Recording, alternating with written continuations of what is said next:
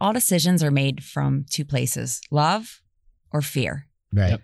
That's it. That's all there is to it. So if you're afraid, dig down deep, think about what you're afraid of. And is it real? Because I don't think it is.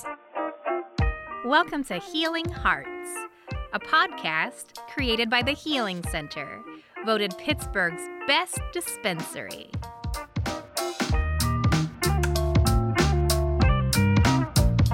Welcome again to the Healing Hearts podcast, coming to you from the Center for Media Innovation at Point Park University. Uh, my name is Mike Flick. I'm the host of the Healing Hearts podcast, and we have a packed studio today of guests. Uh, our CEO and o- uh, co-owner Chris Kohan, Melonie Kotchey from Compassionate Certification Center, and Michael Butler, our general manager and lead pharmacist at the Healing Center.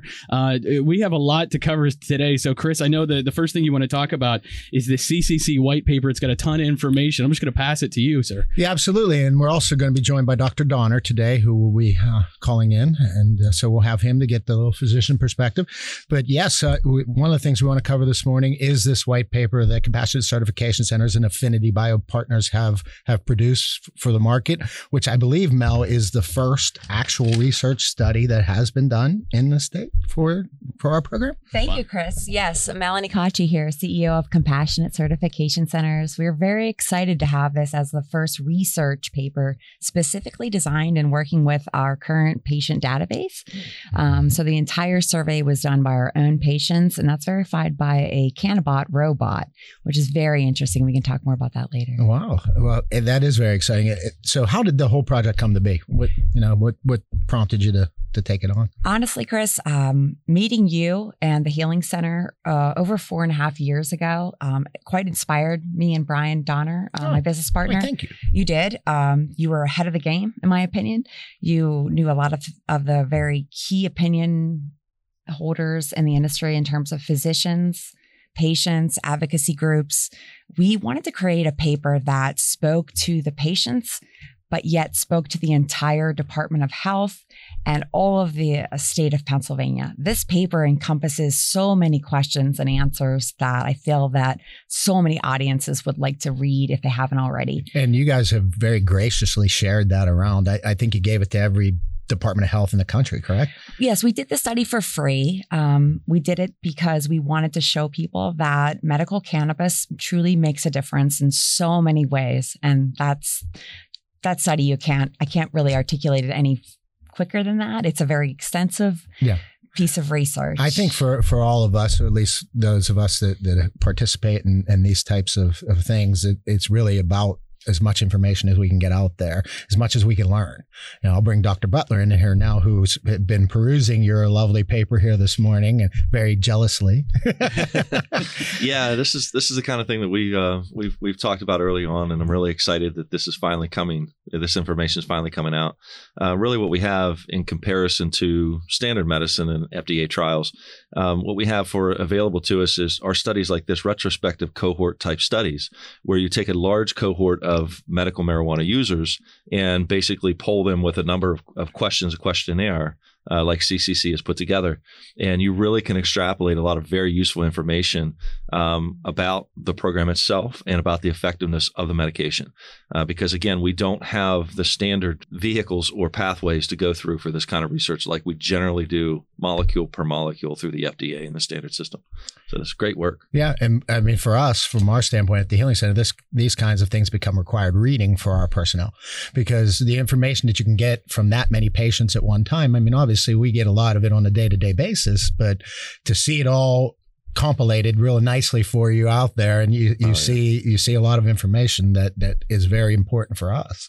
Reading reading through it, I just over and over. I was talking to um, our lead trainer, um, kind of our, our hiring manager and, and PCR trainer. That would be Mike Flick, by the That way. would- exactly. so I kept showing him like, "Oh, Mike, look at this! Look at this! Oh, we got to we got to give our PCRs." I asked Chris. I said, "I got to get a copy of this. I have to show this to my pharmacist, my dispensary farm, my managers have to see this." Sure. And and all of our this is absolutely required reading for our entire staff. Yeah. Well, I mean, there are some things in there that that a lot of us that are all of us that are part of the industry can be very proud of. I mean, things that I took away from it was over 90% of the people generally have a very positive experience when they come into our place. And then uh, you go in, or any dispensary for that matter. And then you go above that and you look at it from a quality of life standpoint, and you got another over 90% say it's affected their quality of life in a positive manner.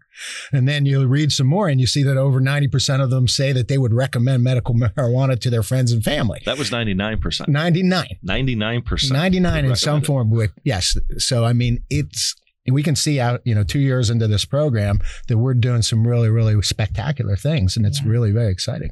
So. Well, the goal behind the paper, it is a retrospective data analysis. It's not double blind, placebo controlled, multi centered, but it's as close as you can get. Okay. Since we have 12 offices and this is just a Pennsylvania paper, not just is, but uh, uh, the, the day in the life of a of a typical patient. And that's how, kind of how we wrote this paper. We wanted patients to be able to relate to this data. We wanted the dispensaries, the pharmacists, and all of the owners of the grower operations to really take away something and bring it even better. We want to make the program better and better. And that's our goal with this paper initially with this research and it's it's all over the place. It asks about pain reduction, number of patients, um, percentages of opioid reduction after a year. That to me was one of the most impressive statistics yes. I read was that most patients went to the doctor three times that year, and then they reduced it to one. Wow. yeah. It's it's unbelievable and it's true because it's our patients. We can back it all up, and that robot. Typically, with uh, research studies, you can't really verify who's done the study technically or the survey, and this data is is solid and it's to be leaned upon and, and to be grown upon. Well, yeah, there there's two particular studies I want to talk about a little bit this morning, yours, but then there was one the Department of Health did, or the advisory board, the Medical Marijuana Advisory Board, which we like to see things and we get some good information from that as well. But it was uh, done on a, a social media. So virtually anybody could participate in that at that point. And admittedly, there's a lot of people on there that weren't part of the program. So how they can comment on what a dispensary experience is or anything else. It, it, they really cannot. But what we can get from it is a, a, lot of the statistics on how many people are participating in the program and and things along uh, active doctors and all that. And you know that that was a big concern from the start. And you guys kind of led the charge. You know, getting certifications out there across the state. How many have you done now? We have 61,000 registered patients, but those aren't all patients we've seen yet. Some of them still need to pay or get their medical records, or we get them for them, or, or provide some form of ID. Um, we've seen over 30,000 patients and qualified them for their card. We've only not qualified 14, and that's because they didn't have medical records to support their, their qualifying condition. That's one of the things I wanted to touch on today because I'm still seeing this um, every day when I when I speak to people. Um, they don't know that they can get their card. Um, they're they're very skeptical, and most people they'll tell you I've I just had four, you know, discs crushed in my back. Do you think I qualify for my card? Yeah. And I say, well, I would consider that chronic pain. Is it longer than three months? And at the end of the day, most people qualify for the medical card. We just can't get the word out fast enough to no, help more people. And I'm glad you brought that up because it was one of the topics I wanted to touch on today. Is because I know there's a, a, percentage of people out there who have signed up for the program. You can see 287,000 people have registered for the program, but 168,000 of them regularly go to a dispensary. So that tells me what there's 119,000 people there who signed up mm-hmm. but haven't taken the step. Either they didn't finish the certification yeah. or they haven't made the decision to go to a dispensary. So I, I wanted to talk to them a little bit, I think, today, because hopefully I think this program, we can answer those kind of questions moving forward for people so that they feel more comfortable. Because I think it's probably uh, just what you said there. Do I qualify? Should I go through with this? Will this help me?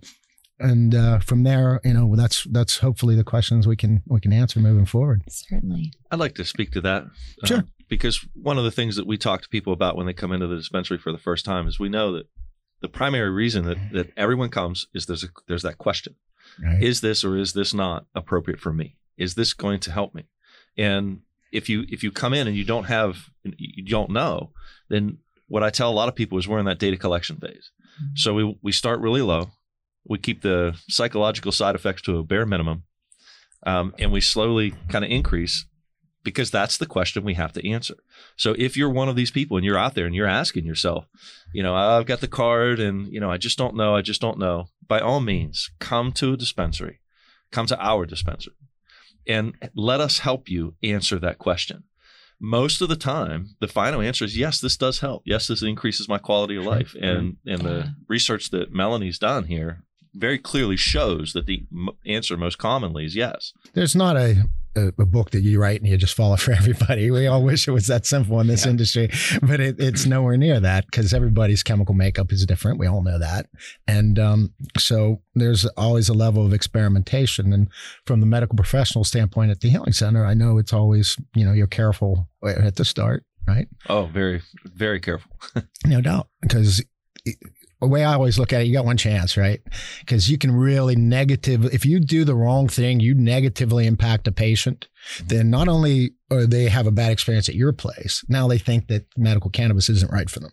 Right. And because we've seen, unfortunately, too many of those horror stories early on in the program where somebody got a bad piece of information and, and went down the wrong path on, on what sort of their choice uh, should be, uh, you know, whether it be from a type or, or strain. But, um, we we we do come across this, so you know we want to make sure we're covering as much as we can, so that we can hopefully keep people as informed as possible.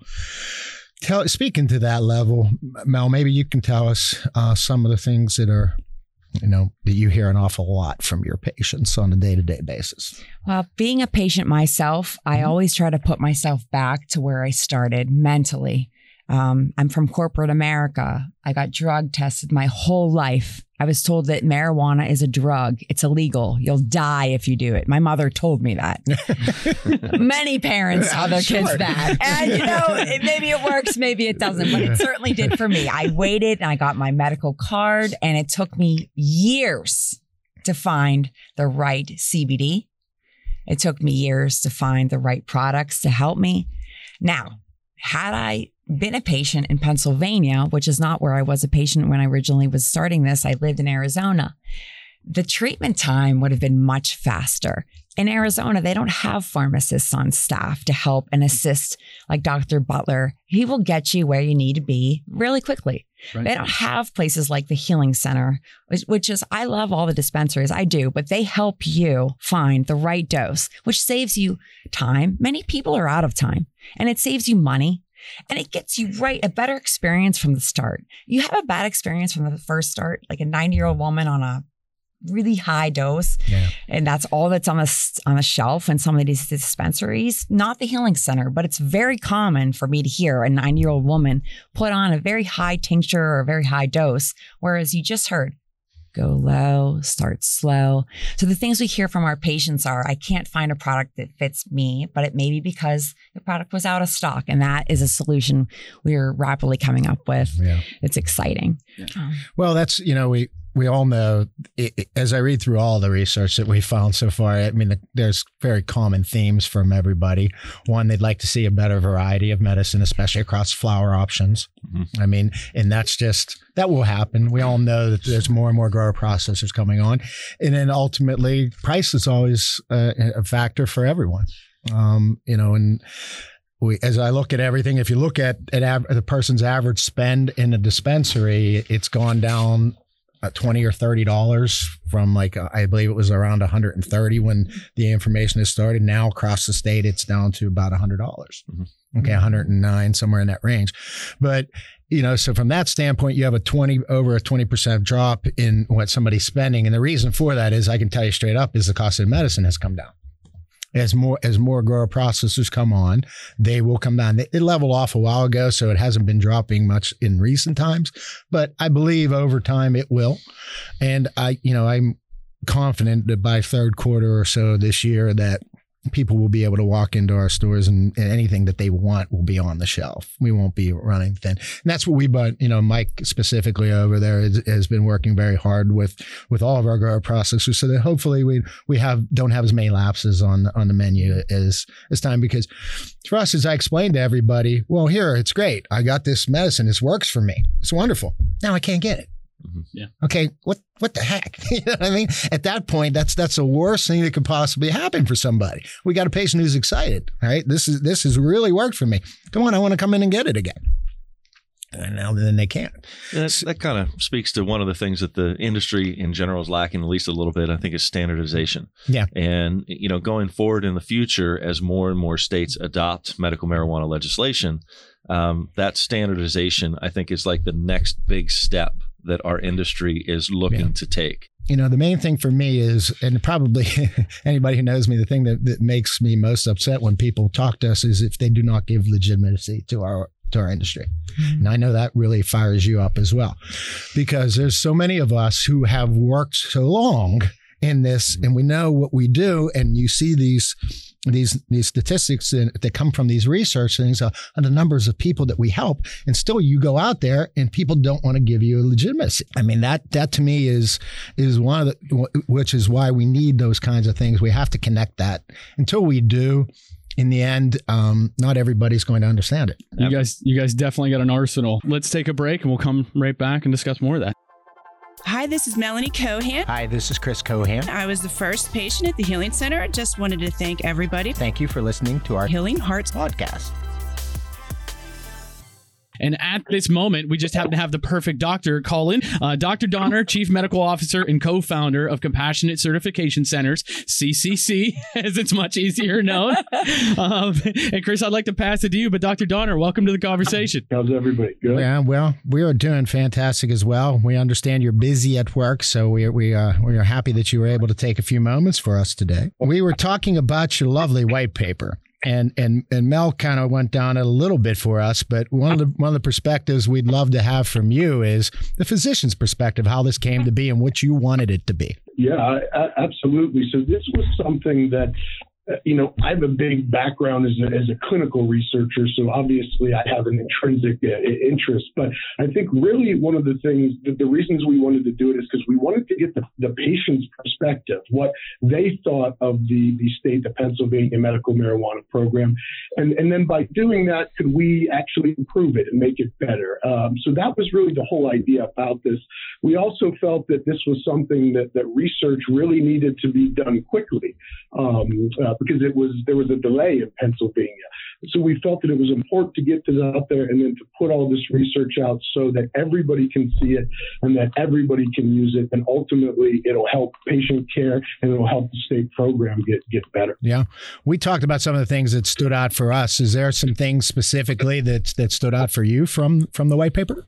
Uh, yeah, I- I- there, there's there's a, a bunch of stuff. It's almost where do you where do you start, uh, Chris? but I think I think when you look at to me the over overwhelming numbers of uh, it was almost hundred percent on one of our um, on one of the questions of people receiving a, a positive benefit from Right. medical cannabis, whether it was reduction of pain, whether it was decreased anxiety, but to, to get something close to hundred percent is almost unheard of. I think uh, in research.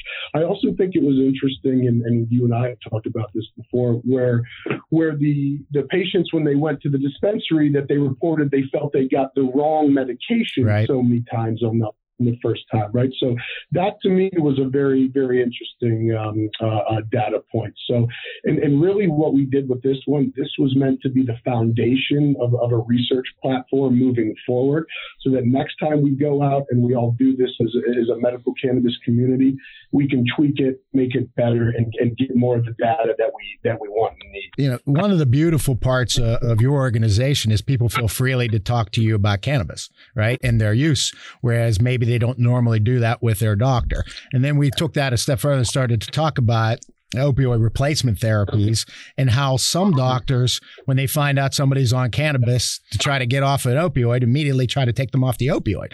And that's the conundrum as as michael so you know, put it poetically um, that we all face. So you know we want to get your thoughts on that a little bit Yeah, this is this is a great point. I'm glad you, you brought it up, Chris. It's it's a big problem, and there's so many patients that that actually probably would benefit from from medical cannabis therapy, but they're so scared of what's going to happen to them at their pain physicians, and they're going to be shut off of their other medications. So it's it, it's really it's really a big big problem. You know, one of the things I would say about this is there's there was recently a real large study that came out in, in Europe, and it showed with regard to or it examined, I should say, particularly the elderly population and and uh, cannabis versus uh, opiates, and, and what they found was that patients who are on medical marijuana and taking opiates need a smaller dose of an opiate at a less frequent interval, mm. right? But that there was some some some synergy between those two. So, in my opinion, as a clinician, it's not an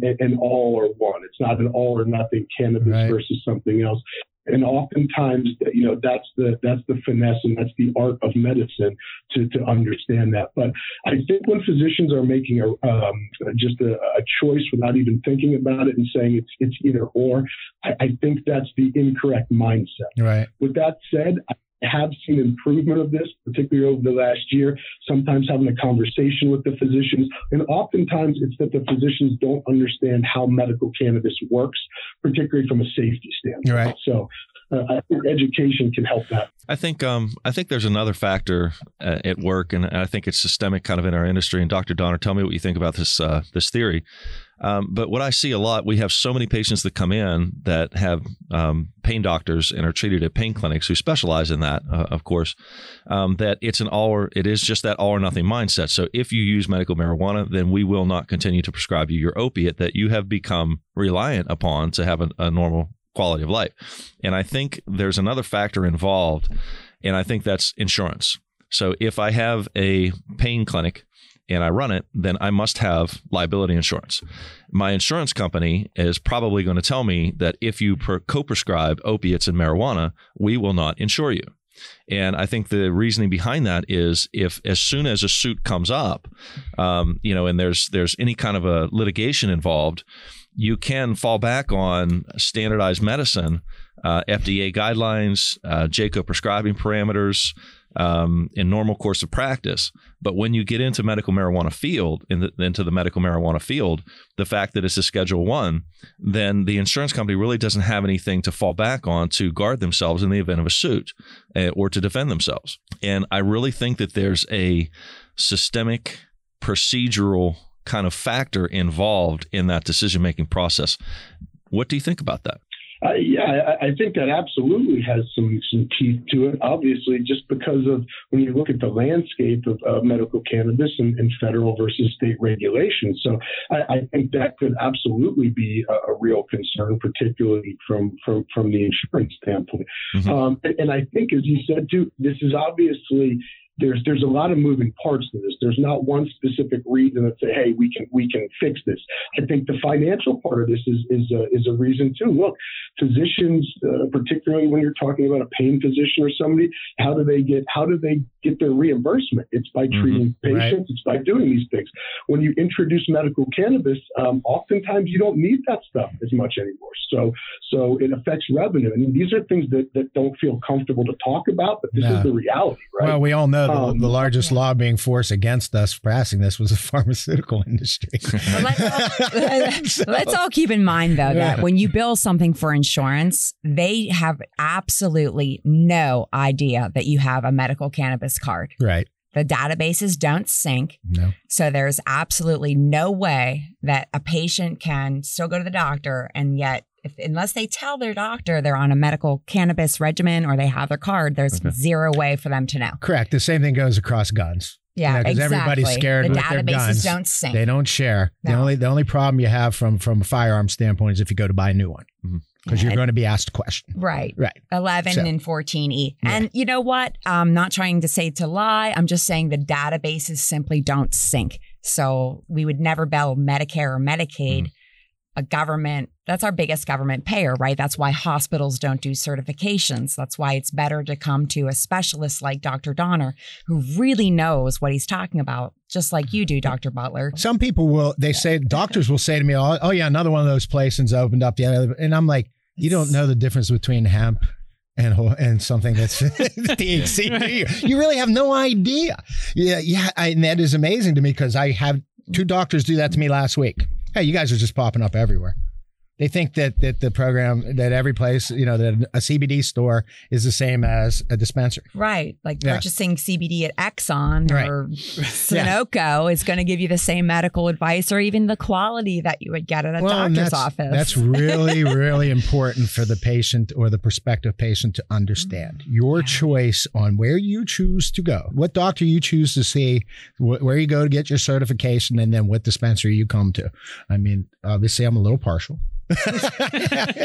but Obviously. you know, in the end, you have to do that research, and and so uh, you know that's the recommendation I give to all patients is take a look around. You know, make sure you, you know when you look, you're considering a doctor to go see, make sure they know about medical cannabis. Folks at CCC, you know that that's what they're based upon. You know you're going to get that. You know, so as a patient, you have to know that, and then with a dispensary as well, you got to know that there's medical professionals there that can, a- if you ha- are on this medication, they need to know that maybe you want to stay away from this. Mhm. And if you don't have that happening at your place, then then you probably shouldn't be there. And Dr. Doner, I love your philosophy on educating all physicians, especially because you're you have an emergency room background. If a patient comes in to see you and you don't know if they're on medical cannabis or not, it would be helpful to. And you have such a great outlook on education of all providers, whether they believe in cannabis or not.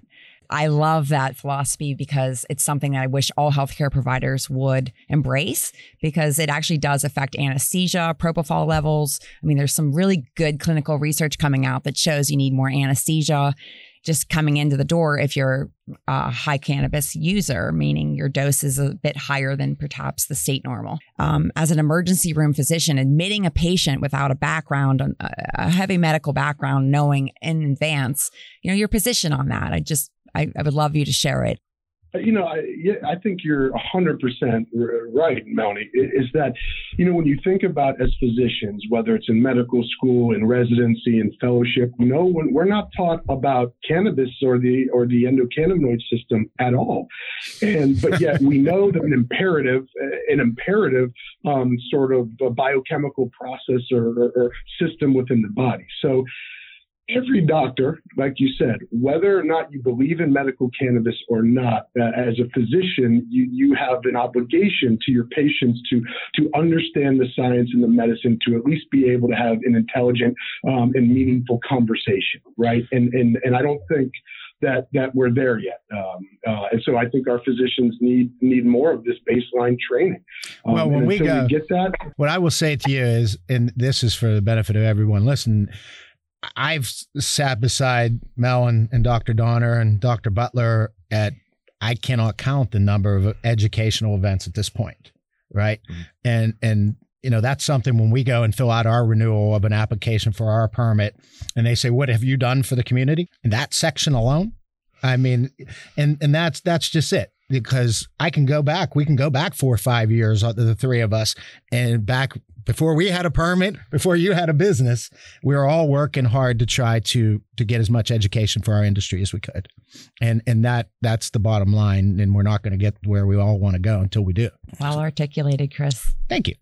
Thank you. Well, I want to shift gears a little bit. I want to talk a little bit about some of the numbers of our program because, you know, there there are how many states now do we have medical cannabis in? 33. 33. 33 states. And Pennsylvania is well recognized as the best medical market in the country.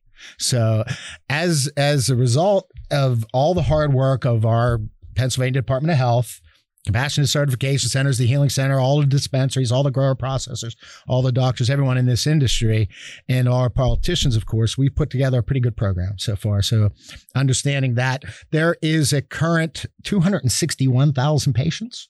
168,000 of them go to a dispensary at least twice a month. 423 million in retail sales since the beginning of the program. We have 15 grower processors that are shipping product currently. And we have 77 dispensaries that are open across across the state. Those are very robust numbers for a program that is only two years old.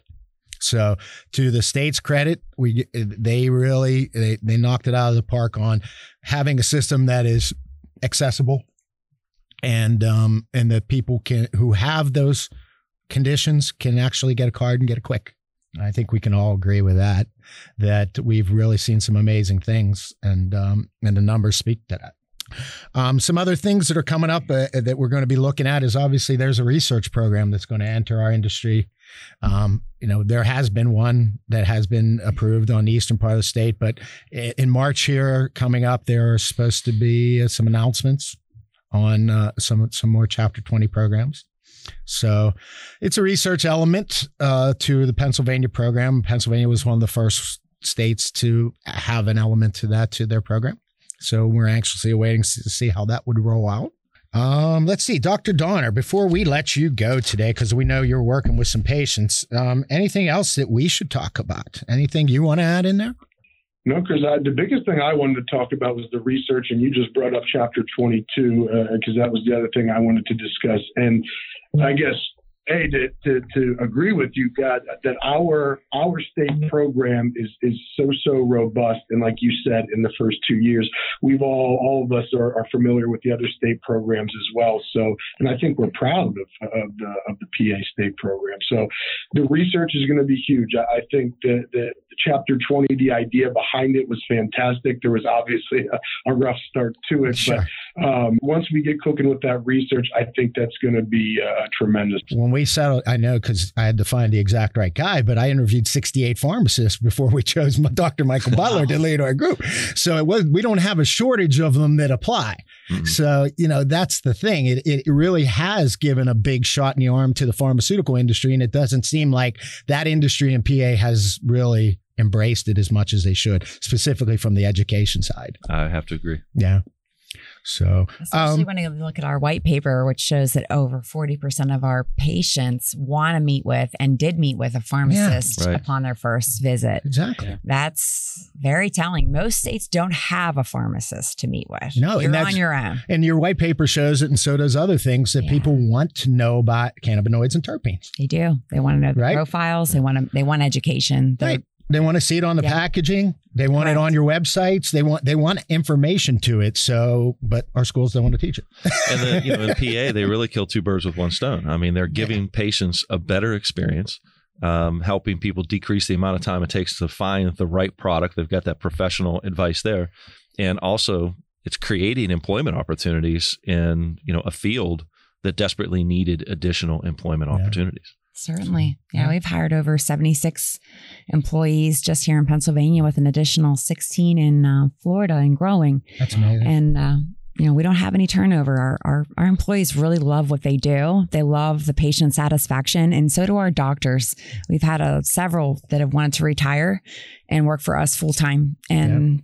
that yep. speaks volumes to the level of dedication they have to our patients. And then when they come back for recertification, they get to see, um, for example, we had a, a nonverbal autistic man of 30 years old came back a year later speaking, wow, doing wow. math. Wow. Wow. Rain Man type math. That's, that, has got to be so rewarding. I, wow. I never thought in, in a million years when we started this company that we would have this kind of results with our patients. I never believed it until I saw it firsthand. Well, congratulations to you and, and Dr. Doner as well. Yeah. Thank you. I know you're busy this morning, Dr. Doner. We appreciate you carving out a few minutes to speak with us. So thank you.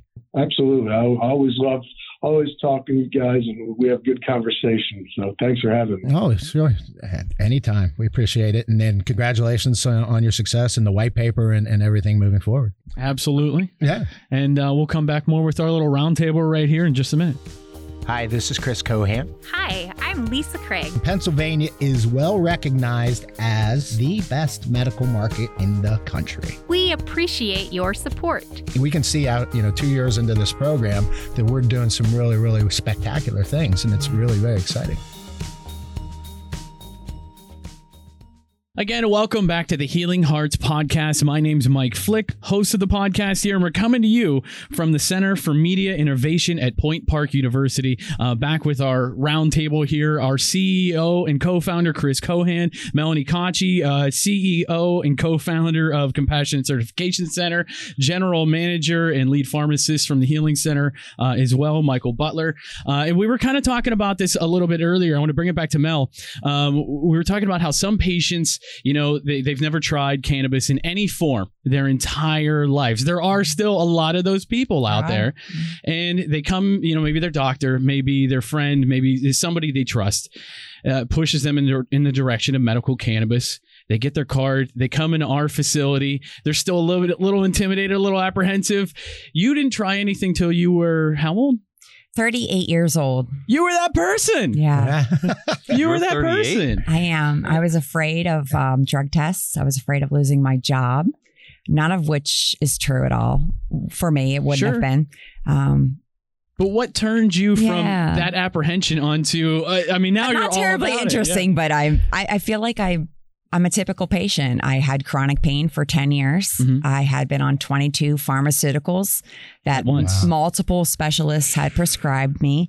I wasn't taking them all at once. I was Okay. not on opioids at the time. Wow. I effectively managed to stay off of those, although I was prescribed them for years. I moved to Arizona. Arizona program was um, one of the ones that I look after. I, I think it's one of the best ones in the country besides Pennsylvania, and it was founded in 2011 when it became legalized um, there. So, So that, that was where you first got your first medical card. it is. Okay. And I actually called Dr. Doner and I talked to him and I said, you know, Bryan, I have tried for years everything I know. I had a concussion. I used to snowboard. I used to professionally jet ski race. I gave everything I love up over time and I didn't even realize it. And I said, Bryan, I'm going to go in this office. I'm going to get my medical card and I'm going to see what happens. And he, he, he actually said, Melonie, I really think you should. And I want to hear all about it. And that's where we created this company. We wanted to do it better, everything. when you made that call back then to tell them how that first experience went, what was that conversation? it was You know, what- awful. It was hard. I was scared. Really? I thought Okay. the doctors were looking at me as if I'm a drug seeker, right? I sure. don't know Yeah. what to ask for. I walk into the dispensary. They don't know what I need. I- They have no idea. You go to the healing center. Now you have an idea.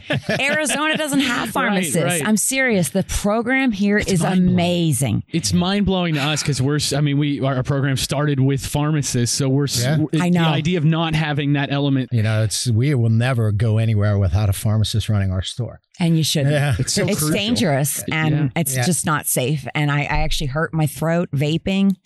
Um, I've lost days of my life w- taking products that were incorrect. Uh, I'll be perfectly honest with Sure. you, but I got out of chronic pain. I'm off of 22 medications. I lost 56 pounds on CBD and a THC regimen that I'm on now and completely out of chronic pain. So I if nothing more comes out of all the help we've done for all these patients over the years, um, at least I was able to finally get out of pain. And I just wish that for every single patient, because 85% of ours, their qualifying condition is still chronic, Chronic pain. pain. And then mm-hmm. there's other things, right? Maybe they had cancer or they have diabetic neuropathy. There's a multitude of reasons that people come to the doctor, but the number one reason is pain. Sure. It sounds like you've got this really figured out with your regiment now. Is that is I that do. fair? How long did it take for you to get there? Because I mean, I, we tell patients all the Sure. time when they come into our dispensary, you know, uh, I kind of steal the line from Aerosmith. You know, it's a journey, not a destination, right? like it takes some time to get there. You know, what, what was that journey like for you? How long was it? Because you end up trying a lot of products that some work for you great, some don't at all. You know, and it, it's kind of a game of of Yeah. journaling and keeping track all that stuff. Yeah. Um, if I'd have started the pay, the program here, it would have been very quick. I'd say two to three months, and they would have helped me find uh, the correct products. with the guidance of the pharmacist like Mr. Butler. I'm looking at you, Yeah. Dr. Butler. I, I I just know you would have. Yeah. I did not get that kind of help in Arizona, and That's a I've vi- I've visited many states since um, that are both recreational and medical, and seen their program hands on. And what we're trying to do is cut the treatment time. Patients are out of time, and, Yeah, absolutely. and and I didn't. It took me years. That's It took me years. horrifying to hear. Uh, It's right. not the case here, though. Yeah, Um, I'm yeah. just telling you honestly what I did in another state, and I'm thankful that I'm born and bred from Pittsburgh back home, and um, I have products that. I mean, I, I'm not in pain anymore. I can go back to jet skiing for the first time. I'm excited this summer. That's, So, That's so thank you for listening to my my story, and I just hope it, you know, it, it will inspire people to try something different. I mean, the the pills, the doctors, they only know so much, right? Everybody has a limitation. Let's just push it one more time. Um, and you don't have to be in pain. You don't have to live this life for whatever's not working anymore. You just don't. No. And One of the one of the things we started uh, as a marketing campaign this year is we're using our own employees talking about their their healing journey, right? Right. Their own independent healing journey, and that's kind of what Mel just did. And, and everybody's got their own story, Absolutely. and that's what makes our jobs very very fulfilling. Yep. Because every day you are part of somebody's healing journey. And and and I I don't take that lightly. I know he doesn't. She Nope. doesn't. He doesn't nope. none of us do because until you're in that and I think I talked about this on a previous podcast. I was never really in that scenario. I worked corporate America like you did. You know, we were out there selling things, doing whatever you do. I mean, that changed somebody's life. Sure, their business made their business better, right? And things like that. But it's much different when you change somebody's health. When Right. somebody walks into the dispensary and Yeah. says, "I've been on cannabis for six months," and he pulls out his jeans, and you could jump in him because he's lost Right. 130 pounds. It- it- Things Because like he's that more are incredible. active. There's no end to the to the complete turnaround stories that we hear. The the 180, you know, the increase in quality of life. And I used to actually estimate our numbers a little low as far as the the number of people that would report back they got a positive benefit, the number Right. of people that report back that their quality of life just shot through the roof, the number of people that report back that they decreased the amount of opiates that they take because like Dr. Doner says there's a very true synergy between those two drugs. Um, seeing the white paper and seeing the numbers, the real numbers that are coming out, they're actually considerably higher yeah, my we would say eight out of ten most of the time. I Yeah. generally went to 80%. Yeah. Oh, And- you err on the side of caution. You go conservative, right? Right. And, and that's from what I an would under say. I would- promise and over deliver. yep. that sounds pretty good. Yeah. Well, thank you for listening to my story, but I think it's very similar to a lot of other people's that uh, can probably relate. Yeah. So, But it's important that you tell it because I think there's a lot of people that relate to that story who are in, in genuinely afraid to come out and, and tell that story. We'll have people walk up to the counter with their card and the products that they're about to purchase in hand at the dispensary, and they still, from 45 years of propaganda, feel that shame. And it's yeah. it, it's sad because we know the next time we see them, they're going to come back. There's going to be color in their face because they got some sleep. They're going to, you know, there's going to be a bit more of a smile. And w- once we see them come back on the other side of that, to exactly what you're saying, it's, That is one of the yeah. I would say one of the amazing things for people, especially if they were never treated with cannabis. If you have a sleep problem, absolutely. so many people mm-hmm. sleep. You know, Yep. and that's that's the thing. I mean, people don't understand the bad health that comes from not getting sleep. Yeah. You know, really, I mean, if you can just crack that element of your life, you're going to be naturally a lot healthier. And, Wow. and for people that that alone can be very changing. I think the theme of this podcast today that I'm picking up is just overcoming fear. And we hear that from our patients when they come back. They Yeah. love the experience that they Yeah. get at the healing center. And, you know, I found all all decisions are made from two places love or fear. Right. Yep. That's it. That's all there is to it. So mm-hmm. if you're afraid, dig down deep, think about what you're afraid of. And is it real? Because I don't think it is. It's something you've manifested in your head, just like I did. And I was I was scared to admit that I was in pain and I was scared to take a chance on something completely new.